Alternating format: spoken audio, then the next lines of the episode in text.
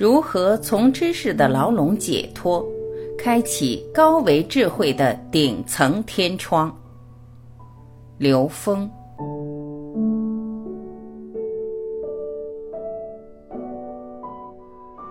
刘峰老师说：“知识是有用的，但问题在于认为仅仅获取知识就够了，这是一个重要的问题。在一个信息和知识大爆炸的时代，我们如何认识知识的限制，进而超越这个限制？这个问题同样关系到我们的使命。我们推送的任何信息都可以被看作是知识。”但同时，您也可以透过文章和信息，感受内在涌现的灵感，感悟渗透在文字中的智慧，整合进你完整的生命体验之中。一、知识的阻碍。《道德经》云：“复命曰长，知常曰明，不知常，妄作凶。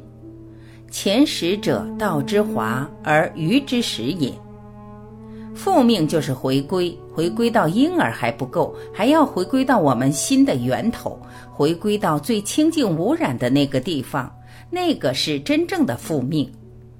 我们回到源头的障碍是什么呢？是前识，前识就是你头脑中被人为的输入的那些知识概念，你是被那个东西给拘谨住了。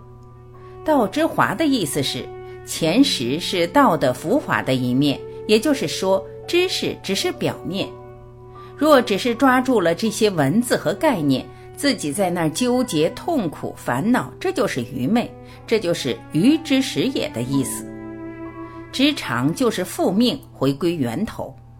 而我们之所以看到很多事情是无常的，是因为我们生活在我们共同建立的三维认知的牢笼里边。这个牢笼是我们自己内在无形的认知产生的烙印。所有知识都是道的显现，但如果你执着在知识而不去悟道，知识就是障碍了，就变成佛家所说的所知障。这就是一种病，是知识带来的病。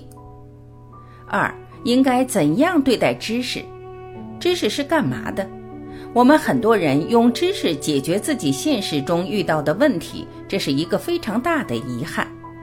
为什么这么说？因为我们太习惯于有问题用知识去解决了。其实遇到的所有问题都应该用你的觉知去解决，用你从内在找到的答案去解决。这个时候，你是在跟你内在的智慧源头相连接。如果你用知识去解决，就相当于这道题作废了。比如你解一道题，立马翻书找到标准答案，然后写上，有用吗？没有用，因为你没有跟产生知识的这个背后的智慧连接。所以，知识的用法应该是怎样的？我们应该去领悟知识背后的智慧，把知识当作发酵内在智慧的酵母，或者用知识作为内在智慧的一个印证。但如果只是拿它来解决问题，那就很遗憾了。三，直觉内在智慧的显露，在现实中，我问过很多成功的企业家：“你人生中最重要几步决策的依据是什么？”他会说：“直觉，直觉就是来自内在的信息。直觉的产生在修炼，人生修炼没到那个境界，灵感来了也抓不住。”因为心太乱，不够静。心像一池湖水，只有当它足够平静时，才能穿透湖面看到水底，才能看到湖面反射的日月星辰，事物了了分明。所以，心静是一大修行，要专注。当我们要做一个决定时，有一个念起，念起的时候，这个波一出去，跟这个波同频的波会第一时间反射回来。反射回来的波跟我们的认知是关联的，所以往往直觉非常重要。四，试着用直觉做决定。很多人说按直觉做事，在现实中到底合用不合用？其实按直觉做事是我们应该培养起来的一种本能。只有直觉才真实的反映自己当下的内在能量状态和外部能量之间的关联。不以知识在中间作为任何的障碍判断因素，这样就给了我们一个觉察和成长的机会。知识全是横向的，所以需要纵向提升。直觉是来自高维的信息，每一个直觉都是帮助我们往上走的。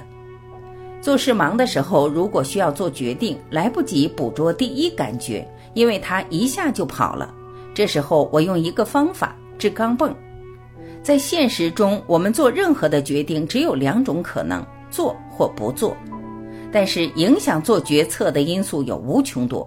所以，我们考虑一天，考虑一星期，考虑一个月，甚至考虑一年，最后那一刻做的决定，跟第一时间这个钢镚概率可能一模一样，五五开。在现实中，我们最大的能量消耗在哪儿？在纠结，在取舍。第一时间决定了，决定了就完事儿了，决定了就按决定的做，毫不犹豫的去做。从内在成长的角度来说，决定选择做与选择不做都是一道好题。这道好题的最终结果都是帮助我们提升。但因为我们太注重结果，所以就用各种方式来证明哪个是对的，哪个是错的，这样就消耗大量的能量和时间。当用直觉做决定，如果成功了，验证内在本自具足。如果失败了，帮助你觉察是什么认知让我们做不成。只要把这个认知颠覆了，下次就成功了。这就是失败是成功之母。